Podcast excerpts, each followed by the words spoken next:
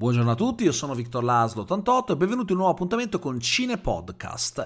Oggi parliamo di Squid Game e dei prodotti coreani che finalmente stanno destando un po' di interesse nel pubblico medio, nel grande pubblico generalista. Quindi cercheremo di capire come mai finalmente eh, c'è questo interesse. A tra poco. Cine Podcast il podcast sul cinema che ti tiene compagnia ogni giorno ovunque tu sia, in auto, a casa mentre lavori, mentre studi, mentre lavi i piatti oppure mentre sei in giro, sui mezzi, insomma, ovunque tu voglia. Buon ascolto. Allora, non so voi, ma io bazzico parecchio TikTok perché sono influencer e credo che tutte le piattaforme vadano capite e eh, studiate un minimo perché comunque l'obiettivo di un influencer è essere presente dappertutto. Io su TikTok sono attivo più o meno, dipende dal periodo, perché non è esattamente eh, il formato di eh, video eh, più consono per me, perché io sono una persona verbosa, noiosa, prolissa, logorroica e lo avrete notato sia se mi seguite su YouTube che su Twitch, per dirvi che questo podcast con puntate di una ventina di minuti circa per me è già un contenuto molto breve. Figuratevi quanto posso essere io adatto uh, per una piattaforma che eh, propone contenuti che non durano più di 3 minuti, ma che in genere durano tra i 30 secondi e il minuto però eh, cerco di comprenderla, anche se è molto distante dal mio modo di eh, creare contenuti e quindi da spettatore la ehm, diciamo visito spesso. Non so voi, ma nei miei per te mi stanno comparendo tantissimi video riguardanti Squid Game, che siano eh, momenti della serie opportunamente estrapolati, che siano eh, persone che fanno parodie o che ricreano il gioco del caramello, che ha avuto particolare successo. Ma come mai Squid Game è un successo planetario? Come mai anche in Italia una serie coreana che non è stata doppiata in italiano ma che è disponibile solo sottotitolata nella nostra lingua ma con il parlato in coreano o al massimo in inglese, sì ci sono anche altre lingue però generalmente se proprio non conosce il coreano in Italia, magari la mette in inglese, a meno che non abbia avuto esperienze in Spagna o in Germania o in altri paesi europei, l'inglese è la lingua più gettonata. Quindi è particolare che una serie che non è doppiata in italiana sia al primo posto nella top 10 dei più visti di Netflix, ormai da diversi giorni. Ci ha messo un attimino nel nostro paese ad arrivare al primo posto, però si è piazzata prima in top 3, eh, poi è arrivata addirittura al secondo posto e poi eh, perché prima era il terzo, poi il secondo e poi adesso al primo. Non so mentre parlo se è scesa di posizione, ma comunque ci è arrivata. Quindi come mai? Per quale motivo? Beh, il fatto è che Squid Game è una serie molto furba, una serie furba che eh, per quanto mi riguarda però eh, è dotata di una furbizia molto intelligente perché eh, ha tutti gli elementi che servono per diventare iconica. Una storia accattivante, l'idea del gioco mortale, quella piace sempre. Ci sono film eh, orrendi come il primo Escape Room, adesso nelle sale il secondo non l'ho ancora visto, che insomma è andato bene perché c'era l'idea delle persone che giocano e muoiono, così come sono andati bene i Soul, così come la gente impazziva per Battle Royale, per Hunger Games, oppure sebbene questo avvenga più che altro all'estero, o sia venuto all'estero, anche Kamisama no Yutori, As the God's Will, uh, um, manga che poi è stato trasformato in un film di Takashi Mika che vi consiglio di recuperare se potete perché è divertentissimo, molto bello e eh, fondamentalmente eh, questo tira, ma poi sono i giochi a essere interessanti perché sono giochi dell'infanzia, alcuni li conosciamo come l'Un 2 3 Stella, altri invece non li conosciamo. Comunque tranquilli che non farò spoiler, nel caso ve lo steste chiedendo. Sono tutte cose che avete visto nel trailer o che avete visto magari ogni tanto su TikTok o su YouTube, ma non farò spoiler.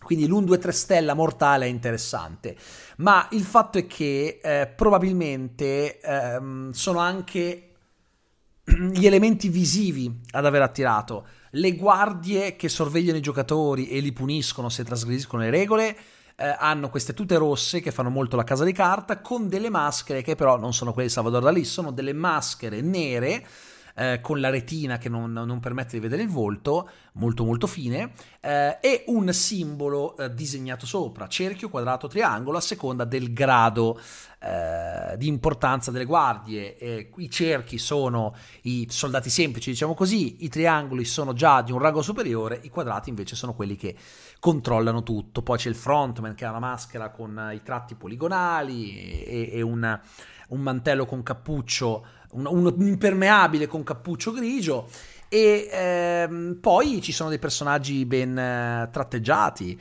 eh, Gyun che è un personaggio interessantissimo, Sam Wo che è un pezzo di merda e tutti gli altri. Quindi è una serie che ha eh, proprio la ricetta perfetta per diventare un cult. Tra l'altro per, es- per essere una serie coreana è stata molto occidentalizzata, è proprio pensata per fare breccia nel mercato mondiale. Ecco perché la gente ha eh, avuto così tanto interesse, perché è una serie furba in quanto non rinnega il suo essere coreana, perché dovete sapere che i prodotti coreani, serie e film, sono molto diversi da quelli occidentali a cui siamo abituati. I tempi sono sempre molto dilatati come questa frase, molto dilatati. Ma eh, non solo, c'è un certo gusto per il dramma, non a caso si chiamano K-drama, Korean drama, tutto quello che riguarda la Corea, il K, la K davanti, K-drama, K-pop, eccetera, eh, perché è Corea inteso, scritto con la K alla, all'americana. Quindi, eh, sostanzialmente... A me piace molto uh, l'idea che ci siano i tratti tipici delle serie coreane, eh, con il gusto del dramma, personaggi che magari hanno dei, degli atteggiamenti che a noi sembrano strani, ma semplicemente perché sono aderenti a una cultura che a noi è, che, che da noi è distante, che, che, che a noi eh, è sconosciuta anche. Quindi eh, hanno estrapolato questi, hanno preso questi elementi e li hanno inseriti in un contesto però un po' più dinamico, molto meno lenta, tante scene action, tanto gore, più che splatter e gore, c'è tanto sangue, qualche splatterato ogni tanto c'è, ma molto di meno rispetto a quello che si potrebbe pensare. C'è tanto sangue, tanti morti, è molto cruda come serie, non c'è l'elemento sovrannaturale come nei prodotti che ho citato prima, eh, o l'elemento fantascientifico, perché ad esempio in Hunger Games non c'è il sovrannaturale, c'è la fantascienza. Eh, in Battle Royale non c'è l'elemento sovrannaturale, ma è tutto molto esagerato, soprattutto nel manga, il manga è esageratissimo. Uh, e eh, Kamisama no Yutori, ecco lì c'è invece un elemento parecchio sovrannaturale. Qua invece è tutto fatto dall'uomo. Uh, cioè, anche Battle Royale sarebbe così, però c'è il contesto distopico. Qua neanche quello. Per cui è interessante proprio perché hanno trovato i tratti distintivi giusti e eh, amalgamato elementi occidentali riconoscibili da chiunque con elementi invece di una cultura molto diversa. Peraltro è una serie estremamente critica, secondo me, e anche questo è piaciuto, cioè poter vedere una critica a una società che ti vuole perfetto, una società in cui se tu non nasci ricco difficilmente puoi diventarlo eh, senza fare qualcosa di illegale o senza un durissimo lavoro di studio che ti rende un eroe agli occhi degli altri comuni mortali, avere una laurea, essere stato in una buona università conta più di qualunque altra cosa. Quindi è l'unico modo che ha una persona nata povera di poter uh, avere un riscatto, riscatto che comunque risulta essere molto difficile. È un concetto molto verghiano, no? È il concetto degli umili e dei vinti di Giovanni Verga, ehm, un concetto che potremmo tradurre eh, con le parole del saggio, chi nasce tondo non muore quadro, nel senso che se nasci umile resti umile, nasci vinto resti vinto. In Corea è un po' così, qualcuno ce la fa, ma spaccandosi il culo in una maniera tale che la pressione sociale è tanta che porta spesso anche a, togliersi la vita, il tasso di suicidi in Corea è parecchio alto, non quanto in Giappone, perché in Giappone il, il, discorso è diverso. In Giappone abbiamo un tipo di pressione sociale differente. In Giappone, anche se nasci povero, puoi diventare Ehm, qualcuno, il problema è che, eh, che tu sia povero, che tu sia ricco, ti devi sempre fare un culo della Madonna fin da quando sei bambino e quindi è un altro tipo di pressione sociale, proprio l'idea del vivere per lavorare, l'idea dell'onore, del, del, del non portare vergogna alla famiglia e quant'altro. Quindi sono due società mh, che presentano delle similitudini ma che poi sono profondamente diverse. Quindi eh, in Squid Game c'è anche questo, per cui Squid Game ha saputo puntare sul cavallo giusto. Ha saputo puntare sull'estetica, ma anche su una trama solida, con alcuni elementi imprevedibili che riprendono da altre saghe, altri film che si sono già visti, che non vi dirò. E eh, quindi perché si sta scatenando questa febbre coreana? Per motivi come questo, perché il K-pop sta andando fortissimo, ehm, soprattutto eh, la Corea a livello eh, cinematografico negli ultimi tempi si è fatta sentire. Eh, vi vorrei ricordare eh, Parasite di Bong Joon-ho, che ha vinto 4 Oscar, eh, tra cui miglior film e miglior regia, un film molto particolare, quello sì più aderente alle tempistiche di un film coreano, anche se forse era anche un po' più movimentato rispetto eh, ad altri film di quel tipo canonici, poi aveva una storia particolarissima. E, e quel film ha fatto appassionare tanti eh, ai prodotti coreani e eh, su Netflix stanno puntando molto su questo tipo di serie. Credo che le serie coreane diventeranno la nuova tendenza perché è stata molto vista anche in Italia, sorprendentemente, Vincenzo, una serie eh, gangster comedy, se vogliamo, eh, con, questo, con, questo, ragazzo che si fa chiamare Vincenzo, ma è coreano, per, per, motivi che non vi spiego. Quello è un po' particolare perché ha più di 20 puntate e segue il format dei K-drama. Numerose puntate della durata di un'ora e 20 circa l'una. Sono praticamente ogni puntata è un, è, è un film per la TV, quindi tutte collegate. Sono, cioè, proprio le puntate sono le puntate di una serie che durano un'ora e 20. È una cosa abbastanza pazzesca. Poi c'è stato anche Sweet Home, un'altra serie che io vi consiglio assolutamente di recuperare perché per me è qualcosa di strepitoso. È qualcosa di strepitoso in quanto è una serie, anche lì una... Eh, non, ci sono i mostri per intenderci, ma è una sorta di, eh, di virus. Dov- dovete guardarla. Per me Squid Game è anche meglio, però già Sweet Home di qualche mese fa non era male, ne stanno uscendo tante. Tra poco arriverà anche Hellbound diretta dallo stesso regista di Trento Busan una serie che parla di creature infernali che ti sigillano nella, nella, all'inferno, una cosa del genere, che uscirà a novembre, il 19 se non sbaglio, comunque a novembre, e eh, tra l'altro possiamo pensare anche a Minari, che non è propriamente un film coreano perché il regista ha origini coreane, però comunque eh, anche i personaggi hanno origini coreane, sono coreani e, e, che hanno emigrato negli Stati Uniti d'America, ma anche quello ti racconta una cultura molto distante dalla nostra, per cui anche in questo senso, a mio modesto parere, quello è un film da guardare, per quanto sia molto più occidentale, perché è mh, fondamentalmente eh, di, di, un regista che è, è, è, nato e cresciuto in Occidente. Quindi ehm, anche questo è interessante, ma ce ne sono tanti di prodotti eh, coreani, eh, ma asiatici in generale, che eh, imperversano abbastanza. E la cosa a me fa estremamente piacere perché eh, ci sono tanti prodotti di questo tipo che hanno un, un loro senso. Ho citato poco fa Train to Busan, Train to Busan è stato un grande successo, magari non in Italia, eh, dove è uscito solo in un video, però nel resto del mondo è piaciuto molto, uno zombie movie tra i migliori che abbia visto negli ultimi dieci anni. Io tra altre cose ho avuto una grande fortuna, fui invitato ad un festival a Reggio Emilia, eh, che era una cosa simile al Far East, cioè un festival di eh, cinema asiatico, dove ebbi l'opportunità di vedere in sala non solo Train to Busan, ma anche il suo uh, prequel animato chiamato Seoul Station, che ti raccontava come uh, l'infezione aveva avuto inizio, che mi era piaciuto molto. Poi ehm, l'anno scorso è uscito Peninsula, che era il seguito di Trento Busan, che eh, a me è piaciuto molto, l'ho comprato in DVD, non ho trovato il Blu-ray, versione UK, L'ho comprato, l'ho guardato e eh, la settimana dopo, eh, non lo sapevo, ma l'hanno fatto su Rai 4. Da noi è uscito neanche in un video, è arrivato proprio in televisione. Questo per farvi capire i, i, la grande distribuzione italiana e quanto purtroppo ancora i prodotti coreani subiscono, e asiatici subiscono un certo pregiudizio. Subiscono un certo pregiudizio per motivi, boh, stupidi.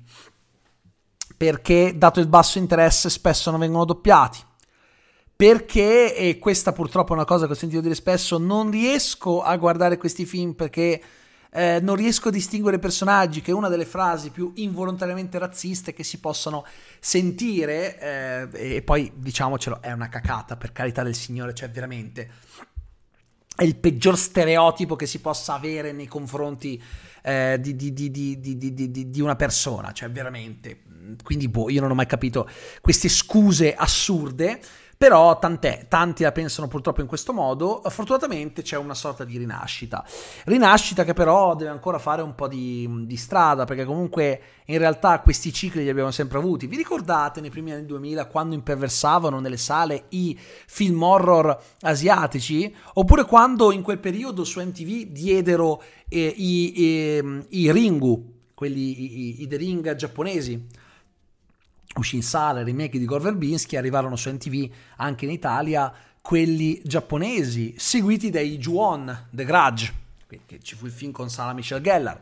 Poi erano usciti The Phone, Two Sisters, insomma un sacco di, di film di questo tipo. C'era la febbre per l'oro asiatico, poi buio e ogni tanto arriva qualche film asiatico che fa nascere una nuova tendenza che poi si assopisce. Ma la tendenza coreana, secondo me, è un fenomeno più grosso di quanto non ce ne siano stati altri analoghi in passato. Il successo di Squid Game, il successo dei BTS per il K-pop o delle Blackpink o di altri eh, gruppi di questo tipo fa capire che forse quella dei prodotti coreani non è semplicemente una moda passeggera, ma è una tendenza che si sta imponendo sempre maggiormente. Tant'è vero che eh, al To Doom di Netflix, all, all'evento che c'è stato sabato scorso, si sono soffermati abbastanza su Hellbound e su altri prodotti coreani, proprio in virtù del fatto che Squid Game stia andando così bene.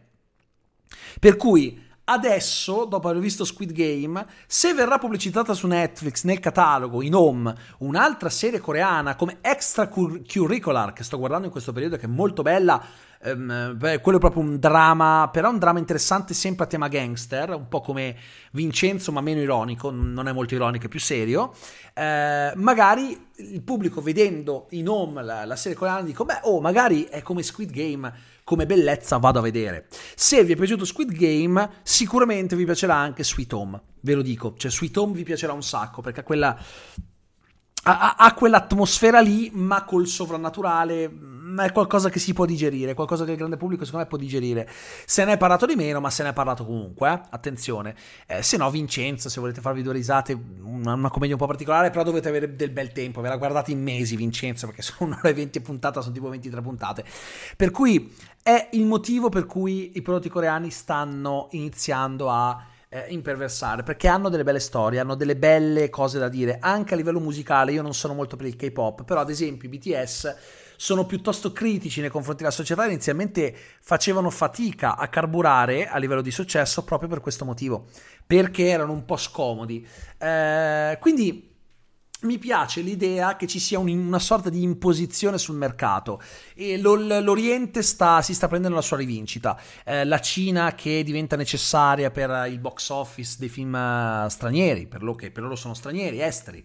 Eh, il, I prodotti coreani che iniziano a imperversare con il K-pop e quant'altro. Insomma, devo dire che è interessante quello che sta accadendo è molto interessante, una, proprio la cultura orientale che sta iniziando ad affascinare molto più di prima l'Occidente. Poi non parliamo della tendenza dei cine e dei telemanga, Cowboy Bebop, la serie in live action che uscirà a novembre su Netflix, e poi ancora Yu Yu Hakusho, e poi ancora One Piece, hanno ordinato un film su Attack on Titan, su Helsing, ehm, ma, ma, su un sacco di prodotti ragazzi, ne, ne devono fare veramente tantissimi, hanno, hanno, annunciato più di 20 prodotti.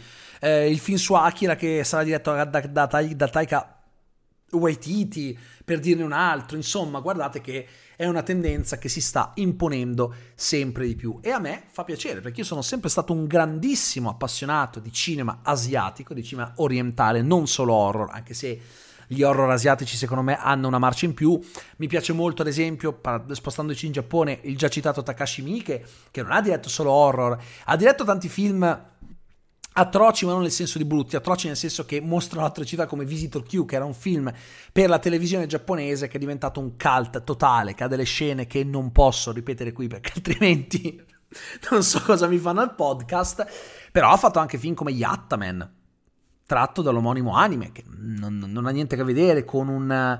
Eh, il canone del male, Lesson of the Evil, l'altro film di Mika che invece è violentissimo, tratto da, una, da un fumetto, per dire. Quindi da questo punto di vista, secondo me, hanno fatto delle cose molto interessanti. Eh, oppure mi piace molto Takeshi Kitano, mm, mi piace un sacco eh, Tsukamoto. A me Tsukamoto piace moltissimo il, il cyberpunk giapponese, quello di, di, di, tanto tempo fa, quindi eh, da, dal mediometraggio Le avventure del ragazzo al palo elettrico fino a Tetsuo the Bulletman, quindi insomma eh, ci sono tanti, tantissimi registi giapponesi, Beh, non, non, cito neanche Kurosawa perché vabbè Kurosawa non è neanche una questione di cinema orientale, quello è cinema con la C maiuscola, appunto, cioè a prescindere da dove deriva, è un cinema spaventosamente bello. Quindi sono contento che ci sia questa, questa, nuova tendenza, sperando che non sia qualcosa di passeggero, ma che perduri nel tempo, un po' come lo sono stati i cinecomic in tutti questi anni. Sarebbe bello. Sarebbe bello perché poi non è una um, tendenza uh, solo per il cinema, ma in tanti ambiti diversi, il che a me piace perché io adoro le contaminazioni culturali. È il bello di essere umani, per quanto mi riguarda, anche se può sembrare una frase del cazzo, il bello è avere una tale varietà di culture. Per questo che io non concepisco l'idea del razzismo, perché io sono estremamente, totalmente, incredibilmente affascinato dalla cultura che non conosco, dalle altre culture. C'è solo da imparare. Sarebbe bello se tutti potessimo essere così interessati alle culture in modo da creare un gigantesco melting pot, ma purtroppo gli esseri umani dimostrano molto spesso di essere stupidi e preferiamo rimanere divisi e, e avere paura di tutto ciò che ci appare come diverso, quando in realtà non è. Non si tratta di essere eh, diversi, si tratta semplicemente eh, di qualcosa di eh, sconosciuto che può arricchirti. Insomma, questo era il motivo, secondo me, per cui i prodotti asiatici, in particolar modo quelli coreani, stanno impazzando. Ma fatemi sapere eh, sotto al, al, post che metterò su Facebook con la ricondivisione di questo podcast che cosa ne pensate, perché adesso mi piacerebbe leggere effettivamente qualche commento riguardante il post di ieri sulle star di Hollywood. Non so se vi ricordate il, il discorso che avevamo fatto. Eh, su come vengono trattate le star di Hollywood, era un discorso comunque abbastanza articolato, vi, conv- vi conviene recuperarvi la puntata se già eh, non l'avevate vista. C'era una considerazione, ho sentito il podcast, mi sa che hanno fatto pace. In effetti, proprio dopo che ho messo la puntata del podcast, è saltato fuori che la Johansson, che avevo citato in quella, in quella, puntata, e la Disney hanno trovato un accordo non meglio specificato e la Johansson ha detto che è contenta di aver risolto le divergenze, che è grata a Disney per quello che ha fatto per lei in tutti questi anni con il personaggio Vedova Nera e che non vede l'ora di continuare la collaborazione. Non è chiaro se si tratti di un continuare la collaborazione sempre col personaggio Vedova Nera e mi chiedo come farebbero in tal caso, oppure se hanno altri progetti in mente. E anche eh, i rappresentanti di Disney hanno detto che sono contenti di aver risolto, che la, la cosa si è conclusa per il meglio, quindi non si andrà neanche a processo. Per cui tutto è bene ciò che finisce bene. Quindi, ragazzi, eh, ambulanza a parte, io vi ringrazio per aver ascoltato anche oggi il podcast. Noi ci vediamo anzi ci sentiamo probabilmente lunedì perché devo ancora decidere se il podcast lo tengo attivo anche sabato e domenica, può essere che vada a sentimento, se ho voglia sì, se ho voglia no, ma in settimana cerco comunque di dare una puntata al giorno. Quindi grazie mille per l'ascolto e noi ci sentiamo alla prossima puntata di Cine Podcast. Buona giornata.